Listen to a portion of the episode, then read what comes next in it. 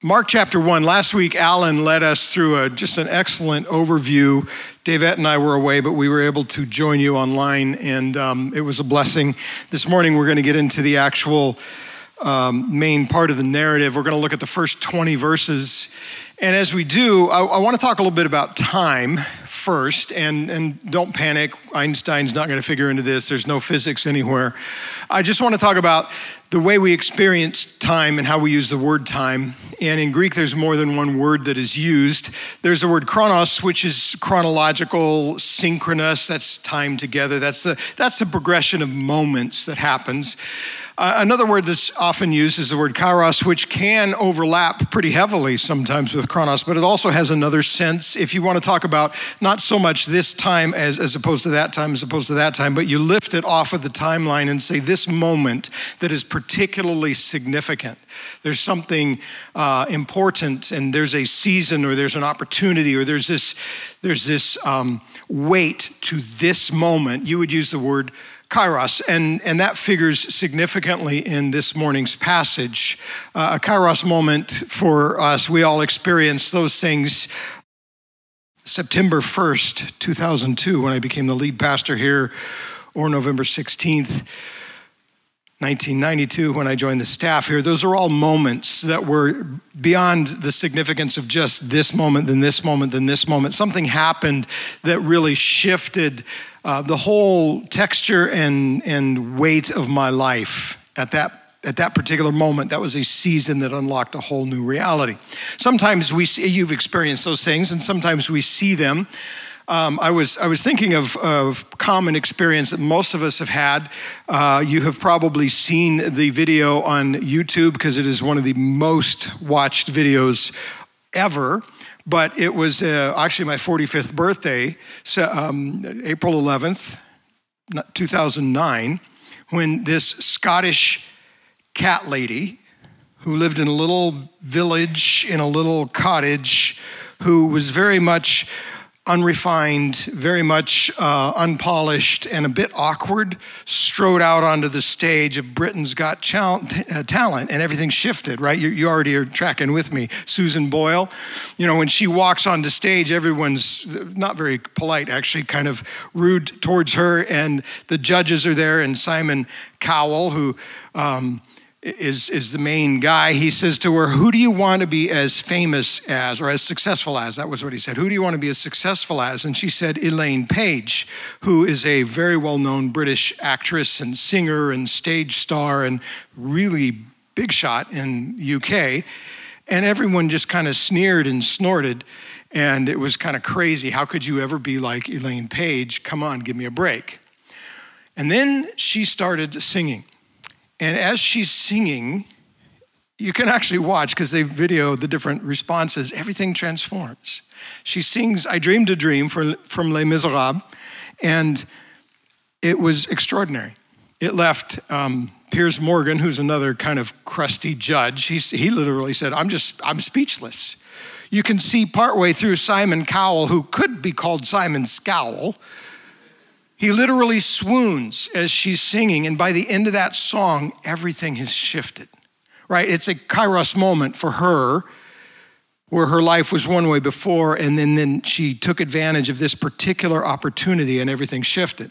And I was thinking about that as a pretty dramatic example of how a moment can have more significance than we might just naturally think. And we don't always even know until we look back. She said in um, 2009 that her hope was to be as successful as Elaine Paige. Now it's 15 years later. How do you determine how successful she is and whether that dream has come true?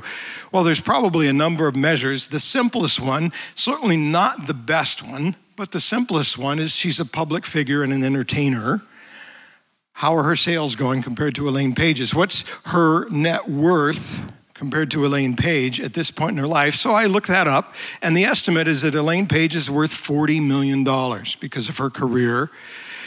And 15 years after that moment, Susan Boyle is worth $45 million.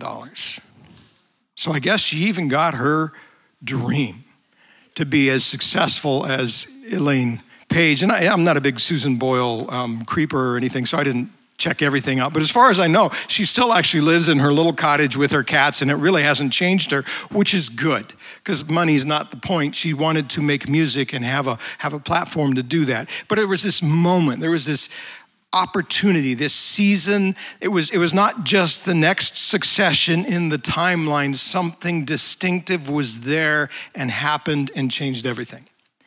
In this passage this morning, it is the moment. Jesus Christ is the moment that changes everything. And, and we wouldn't pin it down. Sometimes people try to, but I think it's, it's, it's wrong minded. Uh, everything from his birth into this world to his crucifixion and his resurrection and his ascension and pouring out of his spirit, that moment is the moment. And he says that kairos is fulfilled in this passage. And so we want to get to that. But first, we just want to read our verses here. Mark is, uh, has a habit of going really, really fast. So there's a lot of stories that the other gospel writers will flesh out in more detail.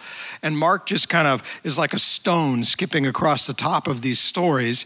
And he, he keeps us moving. He, he, he wants to inject a sense of anticipation and a sense of, of movement.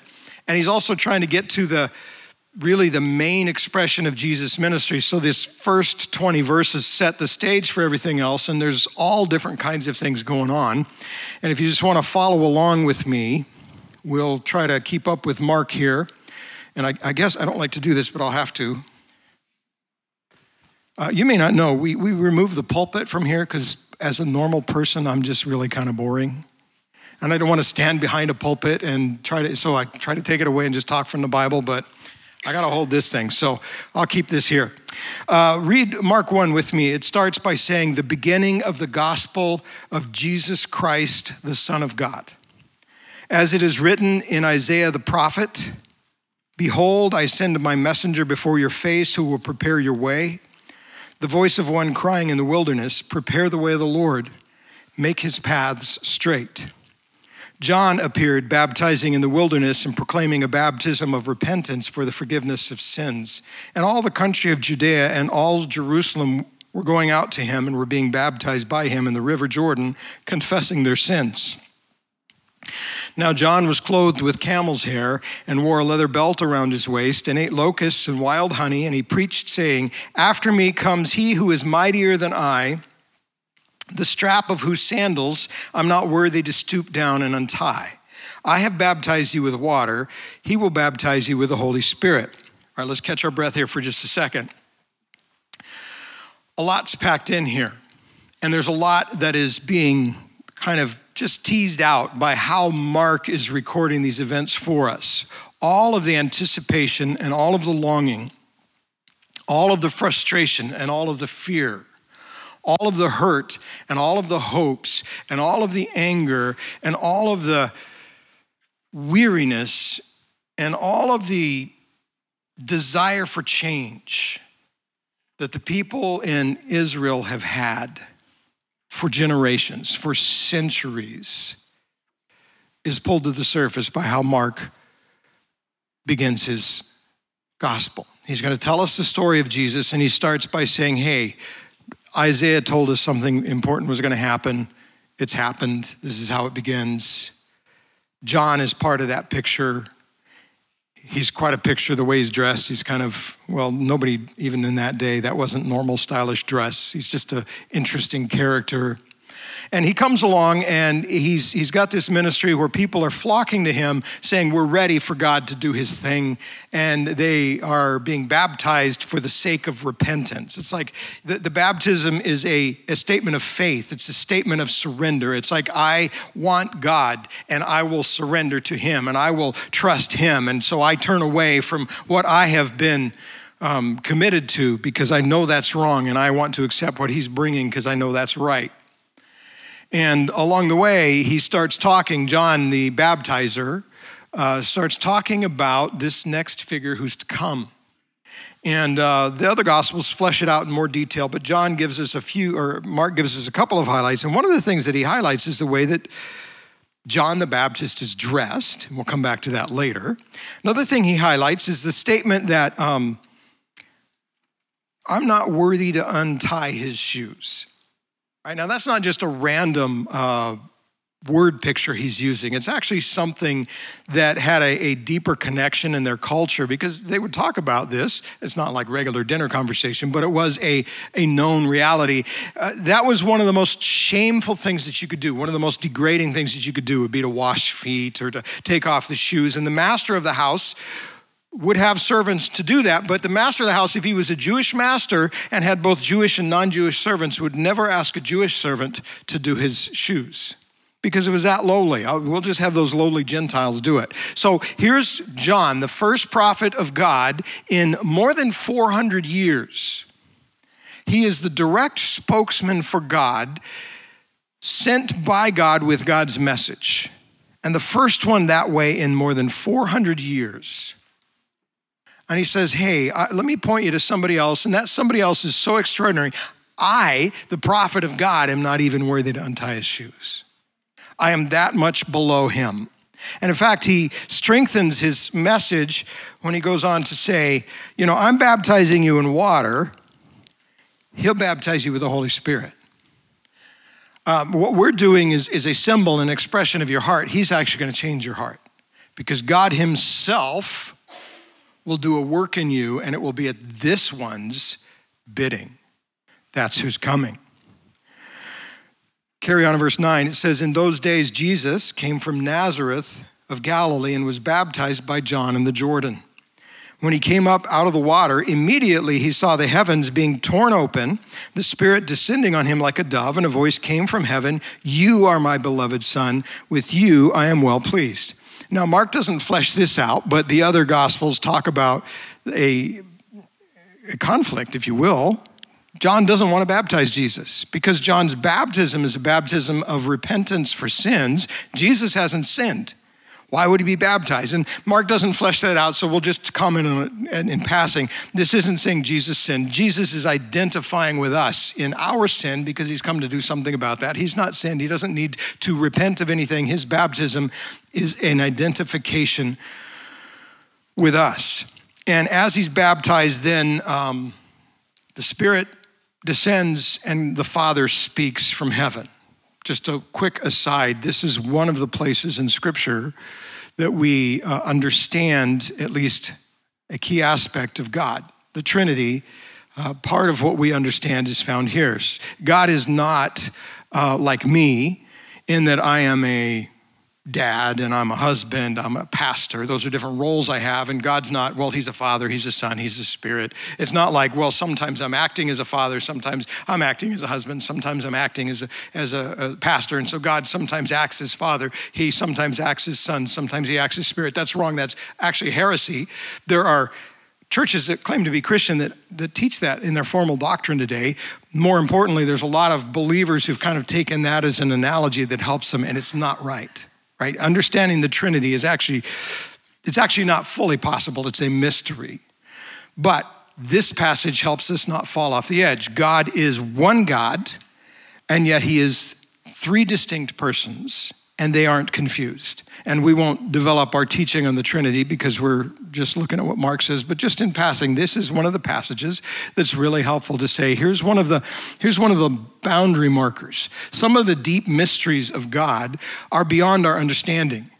And in, in a sense, that's actually kind of comforting, even though it's a little uh, frustrating or confusing. It's because if, if there was a God who was small enough to, to, for me to fully understand him, he wouldn't really be much of a God. And I need somebody who's bigger than that. And I have somebody who's bigger than that. And some of the things that we know about God, we only know by saying, well, it's not this, it's not this, but it is this.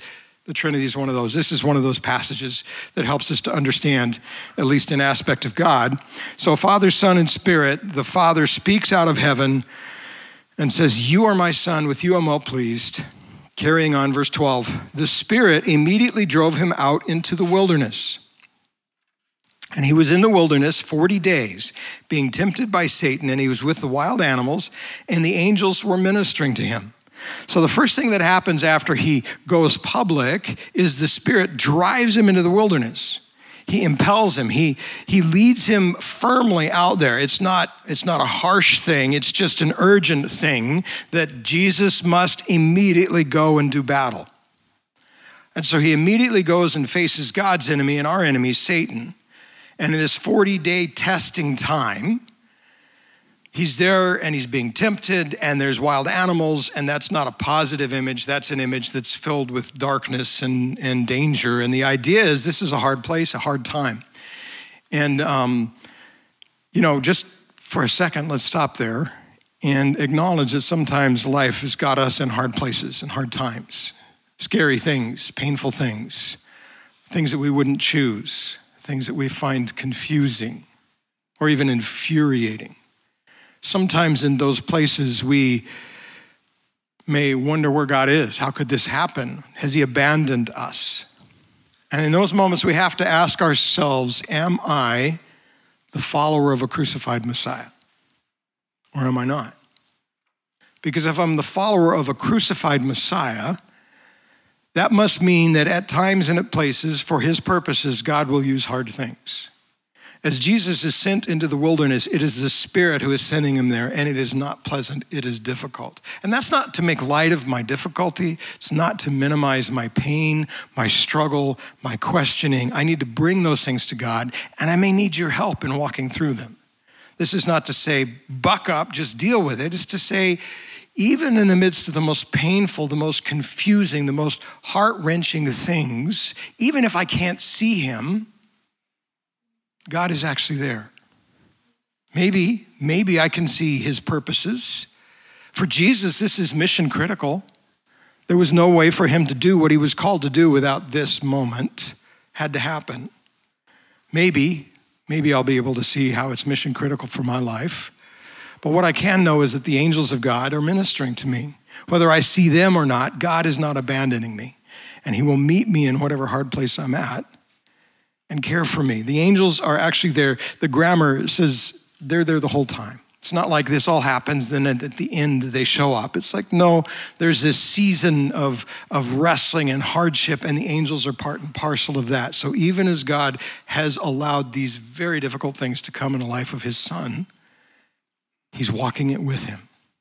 And I think that's a fruitful thing for me to remember as I think about the temptation of Jesus.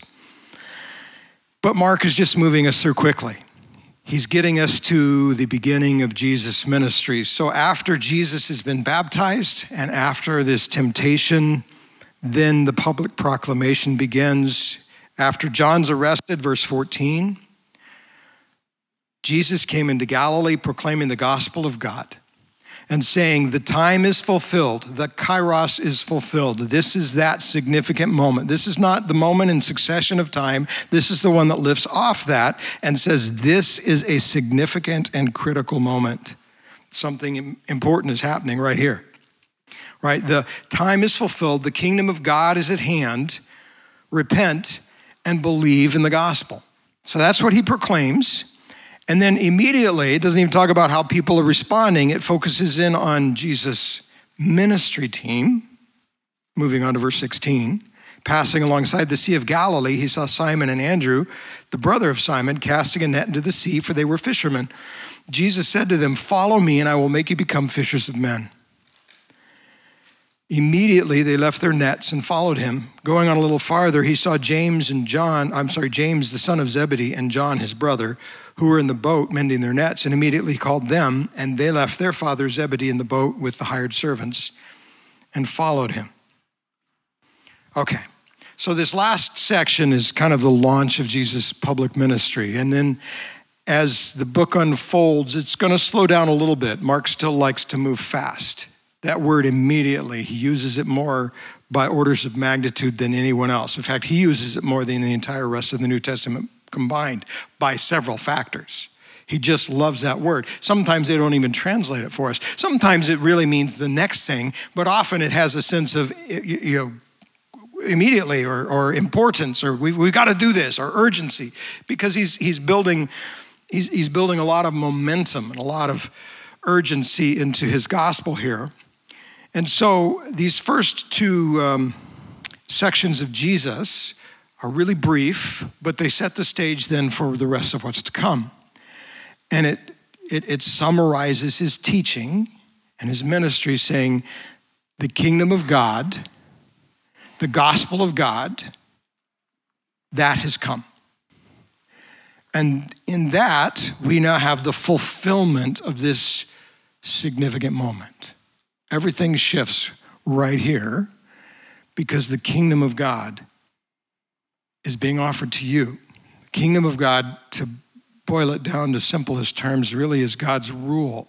What he's saying is the rule of God is active in a new way and it is accessible to you right now, and that changes everything. And that's good news. Gospel is not really a religious word, it's just good news, right? It was used in other contexts as well. Uh, for instance, if, if news came from the battle and we won the battle, they would come in, gospel, gospel, gospel, we won, right? It would be used in different kinds of settings. One of the interesting things is, though, all of the literature that we have from the secular world uses gospel in the plural. It's always good news amongst all the good news. Here's a good thing, right? Uh, uh, about all the good things, here's really good news. We won the battle. In the Bible, in the New Testament, gospel is always singular. It's the good news. It's the good news that stands apart and separate and above in a distinctive way like nothing else. All other good news just kind of fades into the background. It, it's just, it's just, it may be good, but it's just not, it, it's not even on the same playing field. The gospel, the good news, that God rules and that his rule is active now and it's accessible to me now, that's good news. Now, we don't necessarily naturally hear that as good news because I like to be in charge of my life. I like to direct my life. I like to say how my world should go. I like to be in control. In other words, I like to be God. I won't say it that way, but that's really what I'm saying. I want to be God. And the problem is, that's terrible news.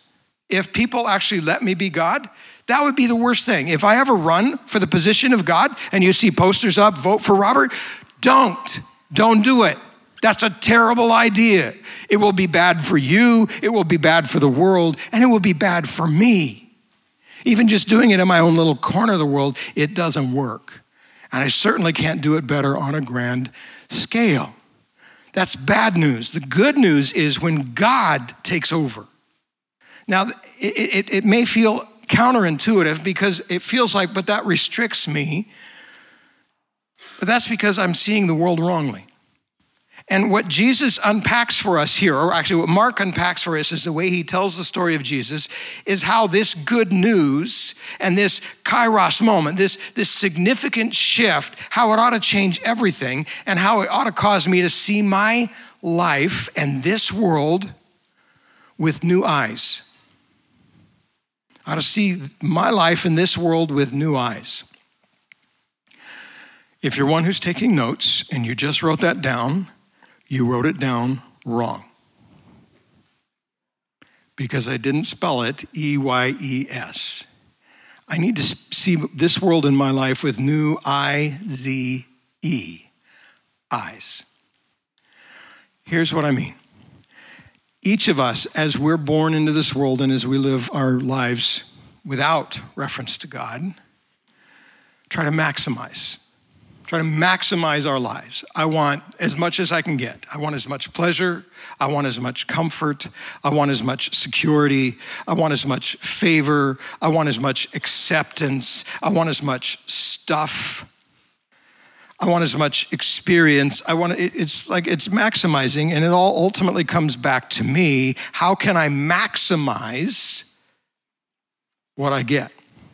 And that is the fundamental problem that has ruined everything.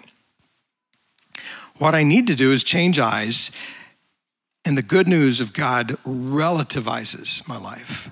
I need to see everything relativized, which is to see my life and this world relative to God and dependent on Him. Right? I need to change the eyes that drives my life. Didn't say minimize, right? The opposite in this case of maximize is not minimize. This is not going to diminish my life. Actually, it's going to make it better. But it's going to put it in its right spot. I've tried to move into God's chair, And the universe doesn't work that way. And that's why I have all the problems I do. And all 8 billion of us have tried to move into God's chair. And that's why the world is the way that it is, right? The good news is that God is active in his rule and he's accessible to me. And I can relativize my life by how I respond to what Jesus has done and put it in its right spot. It's not even to marginalize my life. It's not like, well, my life doesn't matter, just throw it over to the fringes. It's like, no, my life does matter, but the center of gravity is in a different place. The, the, the target of the bullseye is in a different place. Everything is seen in reference to God and His rule and His kingdom. Everything is lived as an experience of and an expression of that. That's when my life is the richest and the best it can be. And when Jesus says the moment is fulfilled, here's the reality good news God rules. You need to repent and trust. That's what he's bringing us to. So, as we look at this passage and try to say, what do I personally do with this? Let me point out a couple of things. First, let's flesh out a little bit more when Jesus says, the time is fulfilled. This particular significant moment has arrived. Everything's being fulfilled. Mark has set us up with a very rich background for that. He's drawing up all of the hopes and all of the fears and all of the concerns and all of the needs of the people of God of old, the Israelites and then ultimately of the whole world and saying all of that is now being addressed in this moment. And he shows us that in the text a number of ways. First, he starts by quoting Isaiah. Isaiah was the prophet of God more than 700 years prior to our passage, and he's looking forward and he's saying, Here's what's coming. God hasn't forgotten us. He's sending a messenger, and he's ultimately going to send his servant, and these things are going to happen. And Mark starts quoting that and saying, It's happening right now. Secondly, um, he spends time describing Isaiah's clothes, I mean, uh, John the Baptizer's clothes. Now, think, think about the scriptures. How often does God talk much about people's clothes? How often does he make a point out of it, right? Every once in a while it shows up incidentally, like Bartimaeus, the blind man who casts his cloak aside to run to Jesus. Even in the, the, the, the crucifixion scene, when they gamble over the one uh, part of his uh, Jesus' clothing that is, is seamless, it's not really about the clothing right? It's not a big, here's what we picture. Now, when, when, uh, when we have these flashes into heaven, we might see the clothing and go, wow, there's something really significant there. Uh, the, the clothing of the high priest is discussed, and it's, it's always very significant. When the clothing is, is called out in any kind of detail, is significant. And it's interesting that when we don't talk much about that, John the baptizer, his clothing's called out. It's like this guy's wandering around in hairy clothes with this big leather belt and he's eating bugs and he's, whoa, what's going on here? Like, well, he's um, different. He's out of step maybe with the rest of the world, but in a very specific way. One of the things that was predicted before Messiah was come is that Elijah would come again, right? So we're picking up tones of Isaiah, we're picking up tones of Malachi, which the last words are about that. And then John is that fulfillment, and he's even dressed like Elijah. That's the way Elijah was. Elijah is the first kind of classic prophet. The one you picture that's really out of step with the bony finger and the long beard thundering from God. Right? There's prophets prior to him, like Samuel and Moses, and, but they, they were different. Elijah's like the paradigmatic prophet that everyone looks at. And, and so Mark is drawing that in. This is who John the Baptist is. Elijah's the one that has the big showdown on Mount Carmel, and he, he, he, he rails on the people. He says, Pick, pick a side. Stop wobbling back and forth. You're on God's side, you're on Satan's side. Pick. Right, that classic picture of a prophet, that's John the Baptist. He's just shown up to call people to pick a side in fulfillment of Isaiah, in fulfillment of Malachi, in fulfillment of so many other places. It also says Jesus, when he's tempted, is in the wilderness for 40 days. That's uh, important. Elijah, on his journey to meet with God face to face, was in the wilderness for 40 days. Moses, when he meets with God face to face on Mount Sinai, is up on the mountain 40 days. The people of Israel, when they fail, are wandering in the wilderness for 40 years. Jesus begins his ministry 40 days in the wilderness. He is the new Moses to lead us to God. He is the new Israel who's going to succeed where they failed. He is the Savior. All of these expectations, all of these hopes, all of these threads that they would have just longed for if they had any kind of any kind of faith, if they weren't just completely secularized. Mark is saying, look, all this stuff comes together. This is the moment that's being fulfilled. But then there's one more he does that brings us all into the picture because of the way the book of Mark starts the beginning. Well, it is the beginning. You don't have to say the beginning. I don't have to say topic sentence and then say my topic sentence. I can just say my topic sentence. But Mark says the beginning. Now, it, it could just be stylistic, but it, it seems pretty clear it's not. What he's actually doing is he's tying us back to Genesis 1, the beginning. In the beginning, right? That's the way the Bible starts. In fact, I remember one time, it was uh, a lot of years ago, an elder member of our congregation who's long since gone to be with Jesus came running up to me. It was an evening event of some sort, and I was getting out of my car. They came running up to me, Pastor, Pastor, Pastor, do you know the first five words in the Hebrew Bible? And I stopped for a minute and I said, uh, Yes. Barashit bara Elohim hashemayim v'haaretz. Sorry, Charlie, if that was bad. And he looked at me and he says, Whoa, that's amazing. Thank you. And he went running off before I could say anything else. And I'm thinking, Do you know Hebrew? If you do, why did you ask me? And if you don't, how do you know I told you? And I wasn't just saying my grocery list in Pig Latin. How do you, what was, and, and by the way, what was that all about? I have no idea to this day what that man was asking, but I do know in that particular moment, he thought his pastor was a genius. It was a shining moment. And you know what else? As he walked away, I was thinking, you know, like most pastors, my Greek is bad and my Hebrew is horrible. Um, I think those are the only five words I remember from the Hebrew Bible. He could have asked me any other question, any other question, and I wouldn't have had an answer. But he asked me that one, and I looked great. Sometimes it is just better to be lucky than smart. That was one of those moments. But that's the way the Bible starts. In the beginning, God created the heavens and the earth. That's the foundation. Everything unfolds from there. That's why we're here. And the problem is, that was great, but very quickly everything went off the rails. And we took it off the rails. And Mark saying, using, echoing that very language, is pointing us back to saying that's being caught up in this too. Everything, everything that's wrong with this world, everything that you're afraid of, everything that's broken, everything that's been ugly or ruined can be fixed. The unhealthy can be healthy. The ugly can be beautiful. The broken can be mended. The lost can be found. This moment captures all of those moments. This kairos, this opportunity, this significant occurrence that is beginning right now changes everything. That's what Jesus is saying.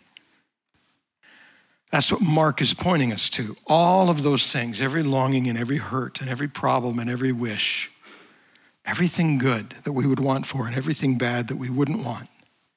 It's all being addressed right here and right now. This moment changes everything. I don't think it's a mistake that our calendars divide on Jesus. And I know in our day and age, we've, we've changed the language before the common era and the common era, but it still divides on Jesus. It doesn't matter the language, it's the life. The life changed everything. And Jesus is saying that's beginning right now. And what are you going to do with it? What will you do in response? In a sense, his kairos moment creates one for me. It's a significant moment of me saying, if everything shifted, how do I respond? The first response, both John and Jesus call out, is repent and trust. The starting point is surrendering being God It's not working. It's never going to work. I'm just going to mess it up. And what's more, it doesn't just, it's not just kind of bad. It's horrible because it sets me at odds. I'm a rebel against the true God who is just and all powerful and to whom I am accountable, and I will be judged. But that God has stepped onto the world and said, I can change that. This is that moment. How will you respond? Some of us, maybe you're still battling with that. It's a hard place to come to being the, to the end of ourselves and surrendering. But it's the only place of freedom and hope, ultimately, if we're really honest. Nothing else works over the long haul. So that's the first place. Maybe you've got questions, you're on a journey and you want to talk. We'd love to talk to you some more. Because Jesus first has come to offer a new life, beginning with transforming your heart and mine. And the response that I need to make is surrender and trust repent, turn away from everything. It's like, I saw the world this way, I thought this. That's all wrong. I'm not in control, I'm not right. Those things, some of those things aren't even good, and I'm never to get where I'm supposed to be. I see you. You are God. You are the King. You know best. You are gracious. I embrace you, and I trust you. Repent and believe the gospel. That's the first thing. But the little next story helps us because I know for a lot of us, um, that's, that's where we sit. Now what? And I think the reminders um, from the next section are helpful. Passing along the Sea of Galilee, verse 16, he sees Simon Andrew, and then he sees James and John. And he says to them, Follow me, and I'll make you become fishers of men. Immediately, immediately they left their nets I think that's intentional at that time. It's not just the next thing, it's, it's idea this is urgent. The summons of God is actually urgent in my life. For some of us, we forget that. It's like, I'm surrendered to you, God. I'm coming. I'm coming. And we drag our feet. Now, God doesn't always move fast. In fact, my suspicion is, and my experience is, usually He moves slower a lot slower than I would want. So it's not a point of fast or slow, it's a point of responsiveness. They immediately drop their nets and follow Jesus. If I am a child of God, that's a posture I want to maintain an immediacy of my following. But he calls them, right? And they follow. The calling of God starts first with a relational part follow me know me, be with me. Always, always, always. It starts with a relationship. The rest will never work without that. God's call is first and foremost into relationship and then into mission, right? Because he says to them, Follow me, and I will make you to become fishers of men. Now, look at what they have to do, and let's think about our lives for just a second. They drop their nets, right? There's these nets that are on the shore that are forsaken. I love that image, forsaken nets. In fact, uh, most of you wouldn't be aware of this, but uh, quite a few years ago, um, we had grown and grown and grown. We had three services. There was no space. We're like, ah, what are we going to do? Place is just bursting at the seams. And, and um, through a process, came to, came to understand that ah, we need to start another campus. So we did in Uptown Whittier. We were Whittier Hills Baptist Church. So Whittier Hills Baptist Church, Russell, Whittier Hills Baptist Church, Uptown, that's great. We're Whittier. But then we still needed to do that. So we launched one in La Habra, Whittier Hills Baptist Church of La Habra. Well, that's just stupid. That's like the Los Angeles Angels of Anaheim. Nobody thinks that's a good name except for maybe the Anaheim City Council, right? That's just dumb. We need to change the name and if we're going to do that, let's not focus on our denomination and let's not focus on our location. Let's focus on something that will point people to Jesus. So, in, amongst the staff, there were a number of us who were trying to figure out how can we use this image, forsaken nets. Now, there might be some churches that could get away with that. We are forsaken nets, but that sounds kind of dumb for us. It doesn't match us. We're not the forsaken nets kind of church. But I thought that would be a great image. Oh, yeah, so we're not. The name's not forsaken nets. It'd make a great T-shirt, though, wouldn't it? Order of the Forsaken Net. And people, what does that mean? I'm glad you asked. Right? Because here's what they're doing they're walking away. And look at what they're walking away from. Now, it's relativizing. They're not leaving things that they're just abandoning, right? They're leaving their work. They're going to have to work. And they're leaving family, right? It, it, it's a sin. It is a sin to turn our back on our parents. God boils it down to 10, that's number five on the list.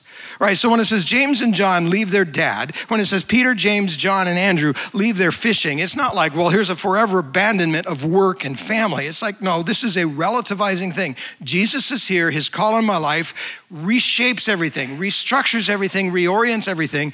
My family, my job, these things are now to be seen in relationship to him and as dependent on him. And that's what they're doing. And in doing that, they're doing more than just the obvious, right? It's, it's tough to walk away from your job, but imagine it's about their identity too.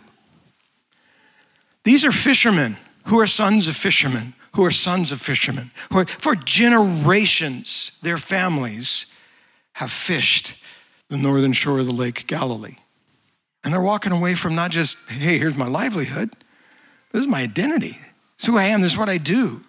When you walk away from your livelihood, it's like, well, there's my security, there's my comfort. When James and John leave their dad in the boat, like there's a change in their family structure. Those are all really difficult things, but they're central. Anytime I let anything get closer to me or more central to me than God and His kingdom, that has become an idol. And I have now veered off from where I'm supposed to be. That has to be relativized. Those things are still necessary and they're good, but they have to come back to me in a fresh way. Peter, James, John, Andrew, they forsake their nets. How often do I try to pick up my nets again? Say, no, no, no. You first, God. You first. When Jesus comes, he calls them and that's what he calls them to. And then the last thing I want to just briefly point out says, Come follow me, and I will make you fishers of men. Mission is my mission. Mission is your mission. Relationship is central and first, the foundation of everything, but every single one of us, mission is central to our lives. That's what Jesus came for. Have I outgrown Jesus? How could I ever do that? Like, well, that's Jesus' job. Yeah, but Jesus says in John 17 in this prayer, I've sent them into the world as you sent me into the world. Yeah, well, that's the apostles. That's who's there. Yes, in the very next section in John 17, he says, and I'm praying this not only for them, but for everyone who would believe through their word.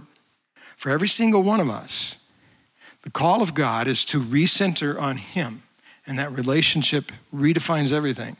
And part of what my life is about is about the reality that the world is broken and needs a Savior. And it expresses in a variety of different ways through fishermen and stay at home parents and retirees and missionaries and everything in between. But it's fundamental. And in fact, it's easy to lose track. I think our culture, Christian culture today, has really tried to recover some things that we rightly need to recover. We've emphasized things like beauty and justice because they've been de emphasized. That's not good. We need to put an emphasis there. But don't make a mistake. When the problem is fundamentally me, there's no way of fixing it without starting with fixing me. You treat the sickness while you manage the symptoms. Every one of us is part of God's mission to proclaim that there is good news. God's rule is active and it is accessible. And for each of us, there's a kairos moment where we have to make a choice and say, is that what I'm going to respond to or not? And that choice is hard because it relativizes my whole life, but it gives everything almost, everything almost back to me. Just better. Some things it takes out because they're wrong, they're just wrong. And some things that are good are still taken out because they're not mission critical for my life. And that's hard, that's a rub point but it's still the better path. In fact, it's the only path that will actually work. So Jesus says, Time's fulfilled.